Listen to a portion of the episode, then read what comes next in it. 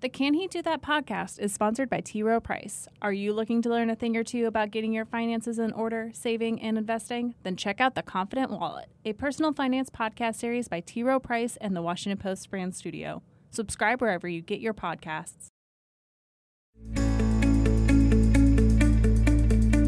Hello and welcome to Can He Do That? A podcast about the powers and limitations of the American presidency. I'm Marc Fisher, a senior editor here at the Washington Post, and your host for this episode. Tuesday night, President Trump delivered his first State of the Union address. Now, this is an address that is required by the Constitution. It wasn't necessarily required that he deliver it to Congress in person, but that has become the annual ritual, addressing a joint session of Congress to talk about the president's president's vision for the country and to lay out his legislative agenda for the coming year. People think of the State of the Union as a speech about what the president's plans are for these coming 12 months, but it's actually more complicated than that and the perfect encapsulation of what we talk about on this podcast the powers and limitations of the presidency. What the president is really doing in this occasion is laying out his priorities and trying to persuade Congress, because after all, the main power of any president is persuasion. He's trying to bring them on board to see if he can get these things through. As we've seen in the past year, this president has had an awfully tough time getting anything through Congress. Uh, the tax cut really was his one major achievement. And what we see Tuesday night was the State of the Union part of that ritual and part of Donald Trump's setting of the stage for the coming year. I'm joined today by a great political reporter, Eugene Scott, whose work you'll find on The Fix on WashingtonPost.com. And we'll talk about Trump's speech, what was expected, what was surprising, and what you should take away from it. Thanks for having me. Now, last year, Trump gave an address to a joint session of Congress, not technically a State of the Union address, because you can't do that until you've been in the office for a year. But a lot of people commented on how well he stuck to the script and behaved in a way that people thought was very presidential. And then, very shortly after, returned to his familiar divisive rhetoric. So this year, there was a lot of anticipation about which version of Trump we would see, and he really stuck to his script again. He did, and that script was much more uh, familiar to Americans than perhaps his other speeches over the past year. It was what we've come to expect from a State of the Union. It was a laundry list of the things that he wants to accomplish in the coming year. And perhaps surprisingly for Donald Trump, it was not an attack on the opposition. It was not a chance to call out his critics. It was not a chance to bash the fake news. It was really a kind of standard State of the Union address. He uh, had his guests up in the gallery and he told their stories quite well. Uh, he delivered this address with a gentle tone and tempered language, uh, very much the special occasion Donald Trump, uh, the kind of guy we see when he uh, has a foreign visitor uh, who he's presenting to the press corps, or when he's in a setting like he was in Davos, Switzerland, talking to the world's business leaders. This is not the Donald Trump of Twitter. This is not the Donald Trump of the rallies. This is not the Donald Trump of the very various TV interviews that he does. This was uh, someone who has had a message that has changed over the course of this year from that campaign kind of slashing Donald Trump uh, to someone who is now realized that he needs cooperation from this Congress, and so he wants to reach out in as much of a bipartisan fashion as he can muster while remaining faithful to those who sent him to the White House. So I think it was a speech that appealed to his base, but not in the most alarming ways. I think one thing we get wrong often when we talk about Americans who jumped on the Trump train is thinking solely about the base. But the reality is, most Americans um, who were Republican voted for Trump. Um, most conservatives, most evangelicals, most traditionalists, and they bought into some of the messages that the base really loved, but a more tempered delivery of it and a more self controlled uh, presentation of it. Absolutely. Last week on the show, Karen Tumulty and I previewed this speech, and one of the important things we said to look out for was how the audience would react, the audience in the House chamber with the president. That's members of both houses of Congress, that's uh, the diplomatic corps, the Joint Chiefs of Staff, the Supreme Court, and so on. Uh, but particularly, we're looking at that kind of split screen effect you get of the uh, Republicans on the left side of your screen, the Democrats on the right side, uh, one side standing and cheering, the other side basically sitting on their hands. And we saw uh, that split perhaps more dramatically uh, in this address than in most State of the Unions. Indeed, and I think that's because despite Republican lawmakers uh, being moved and drawn to some of the comments that the president made that are pretty consistent with what they want out of his leadership, he also made comments that many Democrats and the people who the Democrats represent find unappealing.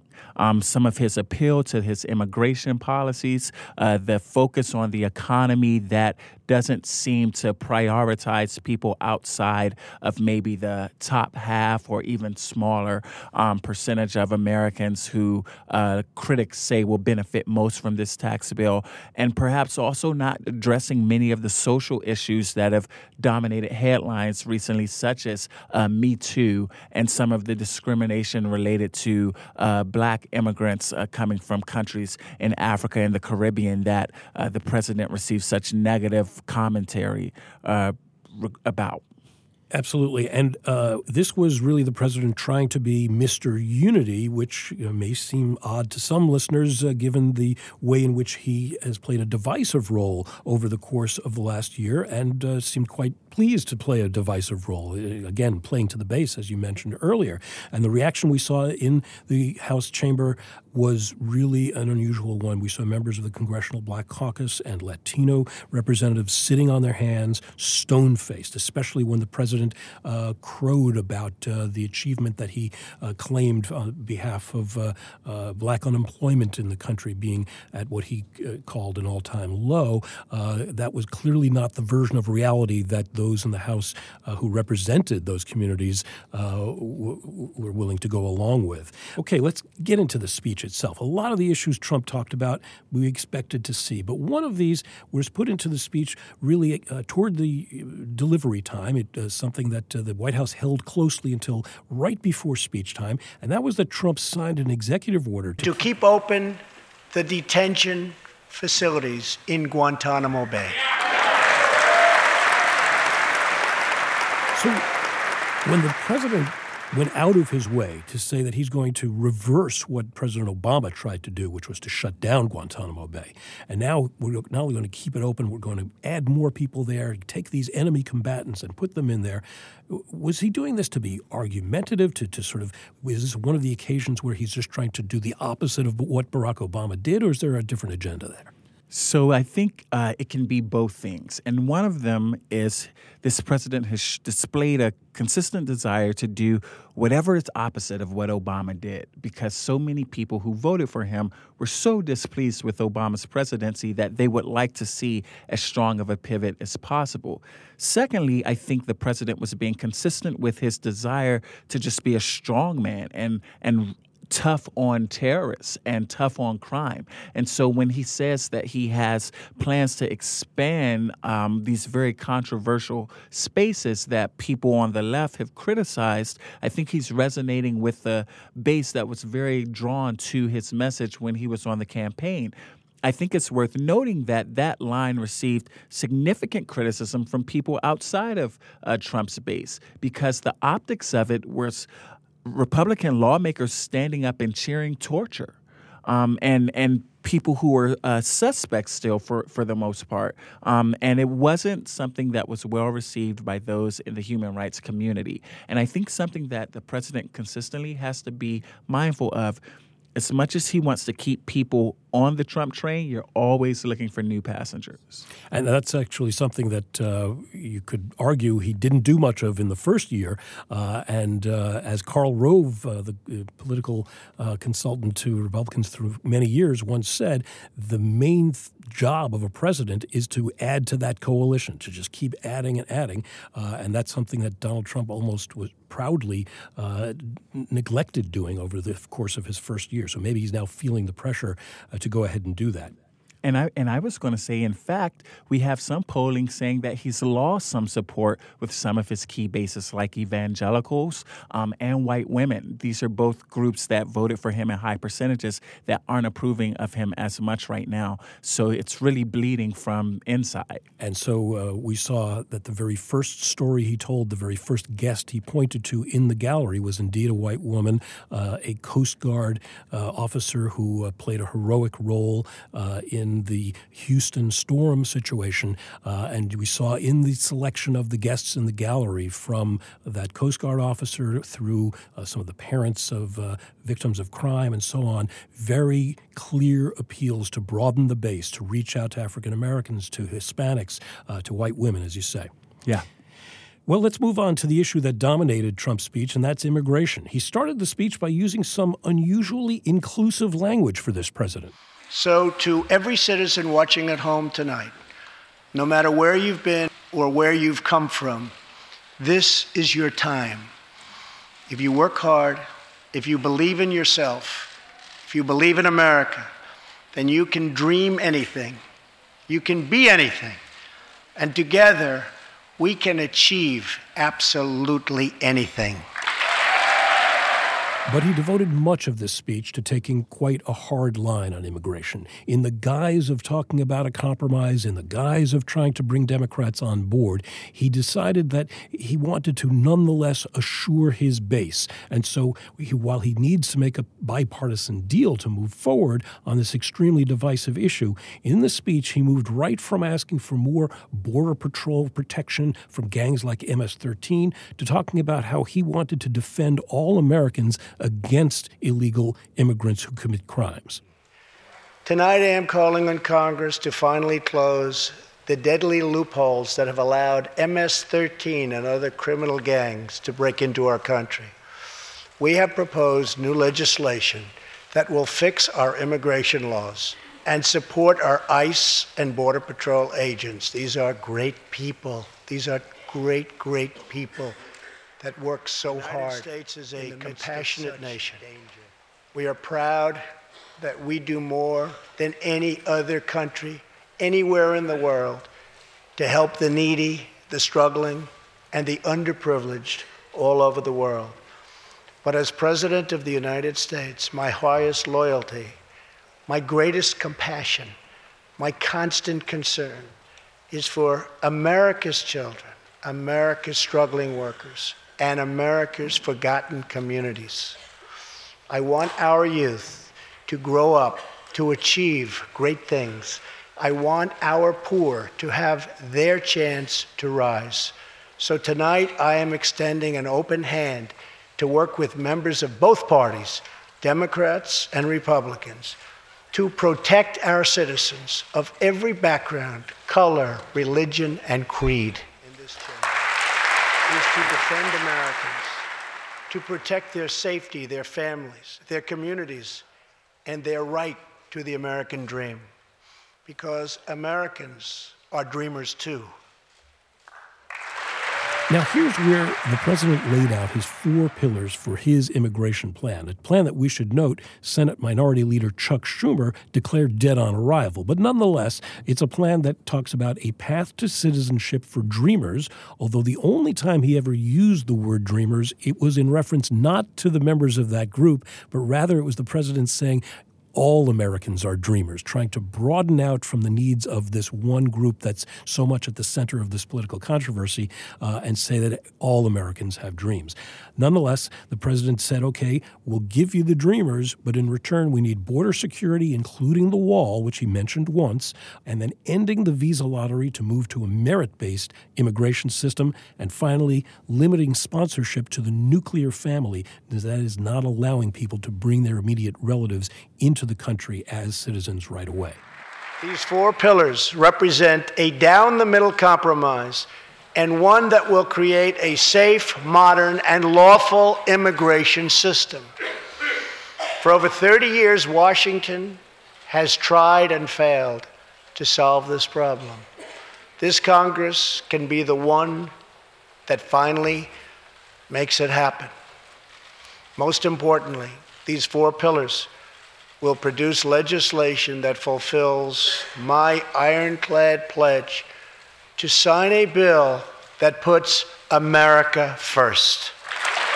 So, what the president's proposing here is it the middle down the road middle of the road compromise that he's talking about or is this a, a bit of sophistry is this the president being as hardline as ever uh, and nonetheless trying to make the democrats the bad guys I certainly think he's uh, maintaining his hardline uh, immigration approach, in part because the proposal that the president presented after these most recent negotiations, the proposal specifically related to a desire for a path to citizenship for about 1.8 million immigrants, was actually poorly received by some Americans in his base. They thought that he was presenting an idea that was too soft on immigration, something a little closer to amnesty, which is what um, he campaigned against. And I think he was trying to reassure those people that he was going to remain tough on immigration, in part because his whole message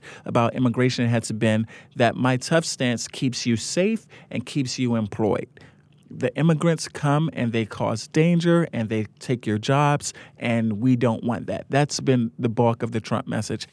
Okay, Eugene, we're going to move now to uh, some of what we thought would really be the dominant part of this State of the Union address. This is where well, I think a lot of people expected President Trump to spend the evening primarily doing a one big victory lap, talking about uh, all the great things that were going to come from the big tax cut, the bonuses people were going to get in their paychecks, all of that stuff, low unemployment rates, historic tax cuts, this one big victory. And he did talk about it, but maybe not quite as much as you might have expected. Here's what he said Small business confidence is at an all time high. The stock market has smashed one record after another, gaining $8 trillion and more in value in just this short period of time. The great news.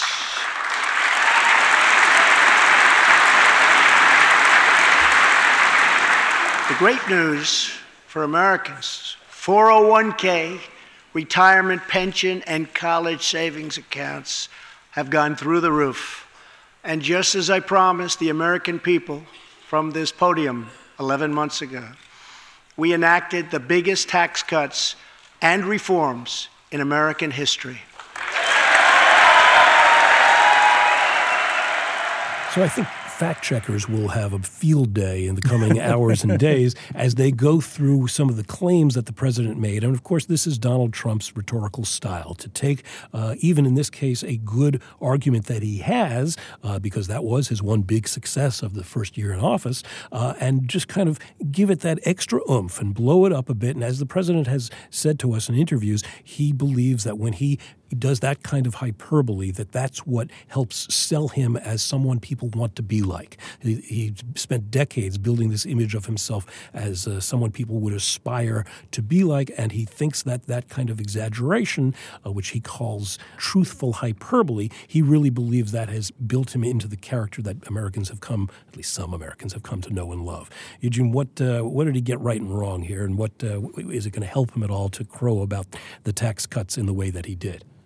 Well, that hyperbole is also what has caused so many Americans to have so many problems with the president because, in his inability to communicate nuance, he comes off as being dishonest. So, he likes to point to the low unemployment rates in the black community and the Hispanic communities, but he never addresses the fact that there's still a gap between how uh, many black and brown people are unemployed compared to white people. And so he never communicates what he wants to do or has done to uh, decrease the gap between the races. And also, when talking about the economy more broadly, he fails to acknowledge that the economy has consistently been um, decreasing in the unemployment rate since about 2011. And he takes full credit for the decreasing in the unemployment rate, one that everyone is excited about. And as you mentioned, um, it's where he has perhaps had some of the most success, but he hasn't shown the most humility. And I think that hurts him with people who already aren't supporting him. I don't think anyone's ever used the word Donald Trump and humility in the same sentence before, but it's always a first time. Yes. Uh, so, uh, the other topic that we expected him to do a victory lap about was, of course, ISIS, which uh, a year ago he promised to eradicate from the face of the earth. He made another big promise this time to, quote, extinguish ISIS from the face of the earth, again, similar language, uh, but but the way he talked about ISIS this time was different in kind from what we've heard in the past. He never used the words radical Islamic terrorism. He really pulled away from some of the more divisive and inflammatory words that he's used in the past about ISIS. Here's what he did say. Last year, I also pledged that we would work with our allies to extinguish ISIS from the face of the earth. One year later, I am proud to report that the coalition to defeat ISIS has liberated very close to 100% of the territory just recently held by these killers in Iraq and in Syria and in other locations as well.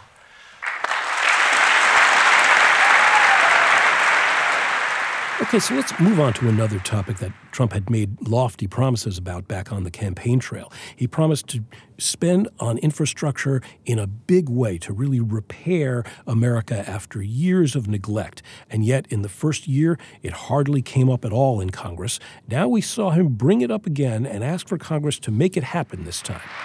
America is a nation of builders. We built the Empire State Building in just one year is a disgrace that it can now take 10 years just to get a minor permit approved for the building of a simple road.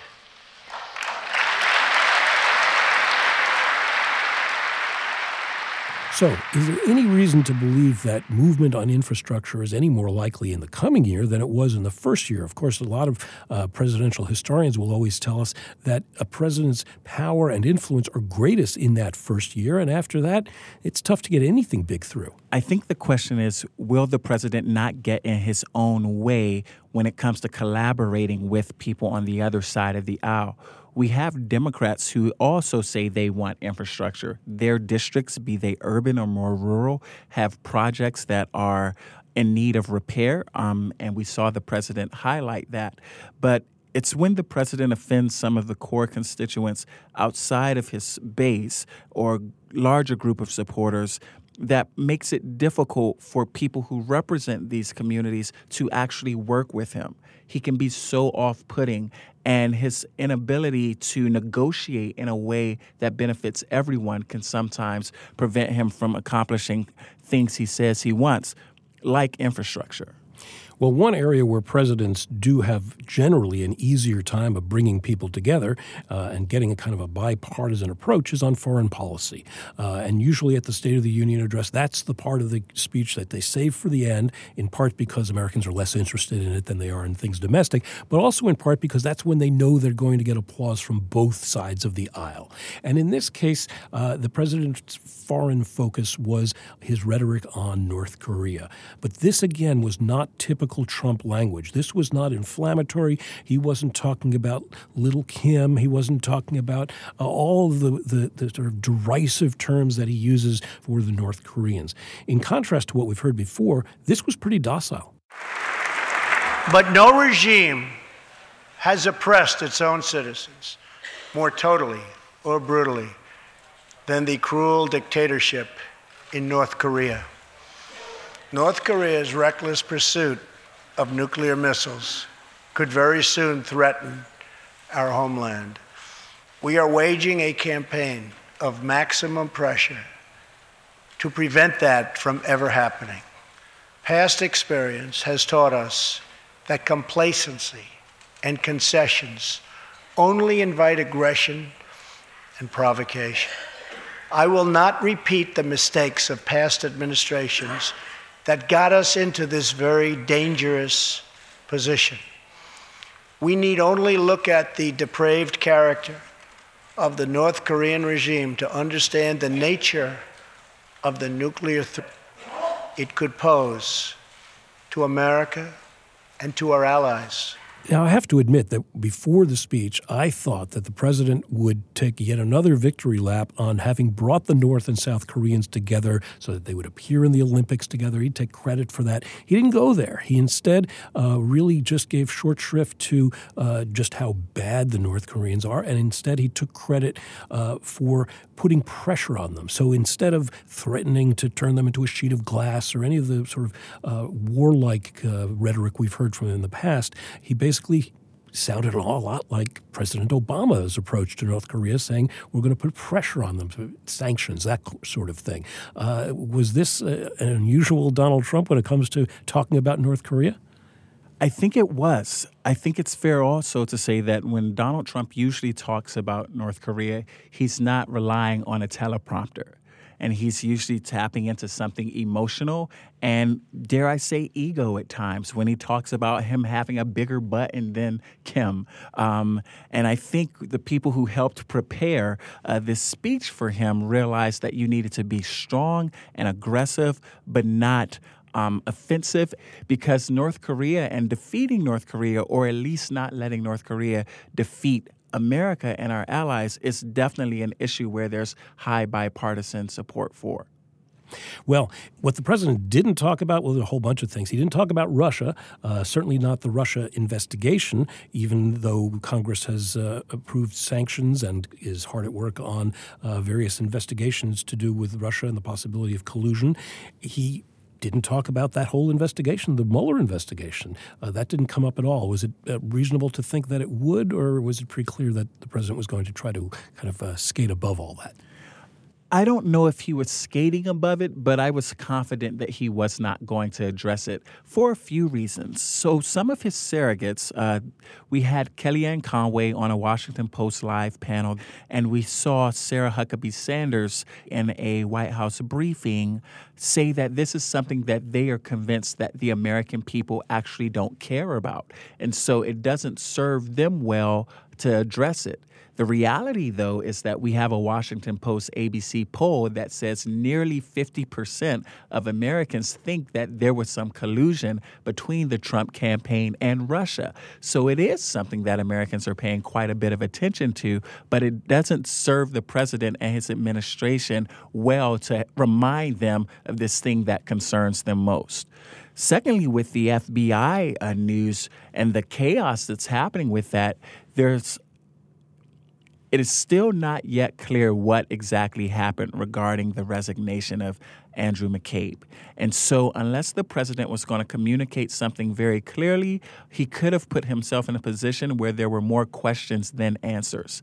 And of course, there still remains questions about this memo and what it says, and if it'll be declassified, and how it benefits Americans to figure out what happened in the FBI related to the investigation. I think the president knows the way that he can help his approval ratings not go any lower is to stay away from discussing the Russia investigation.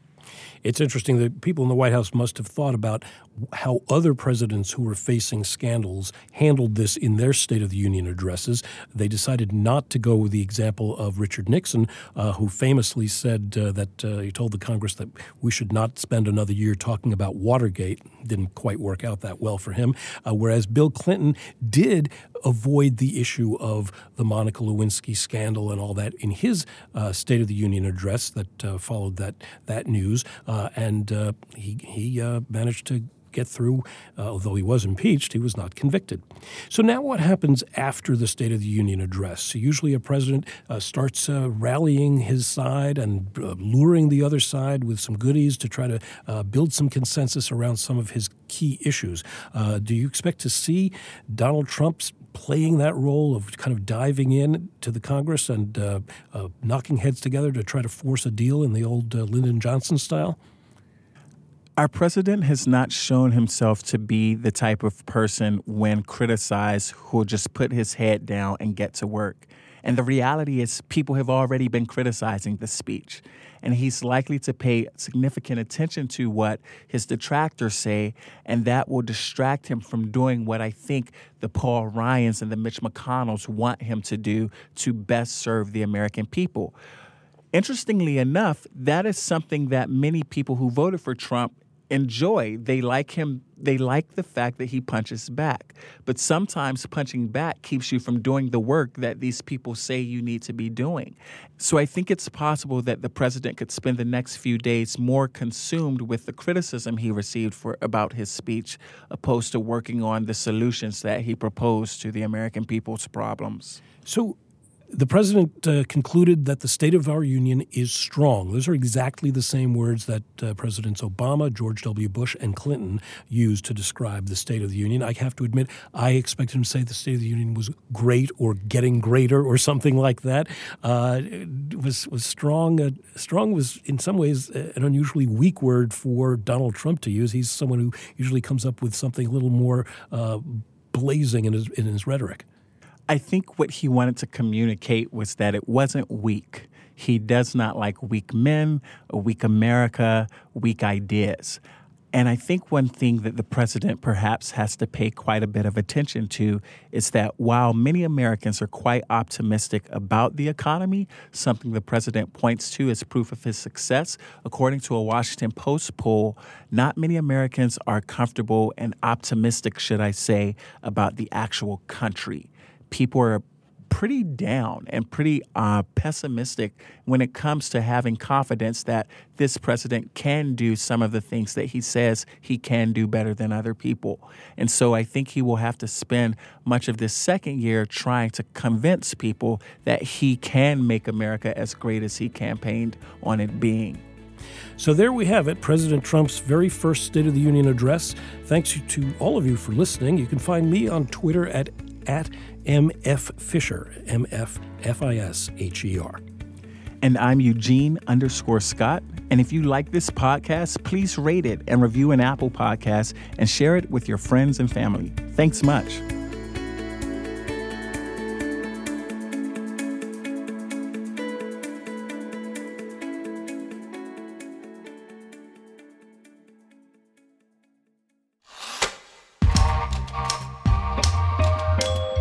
Like Can He Do That? You should check out some of our other great podcasts, like Constitutional, a series about how people have framed and reframed the Constitution over time from host Lillian Cunningham. Or try Cape Up with Jonathan Capehart, where Jonathan brings you the voices you need to hear on the topics you try to avoid. You can find these shows anywhere you listen to podcasts and learn more online at washingtonpost.com/podcasts. The Washington Washington Washington Post.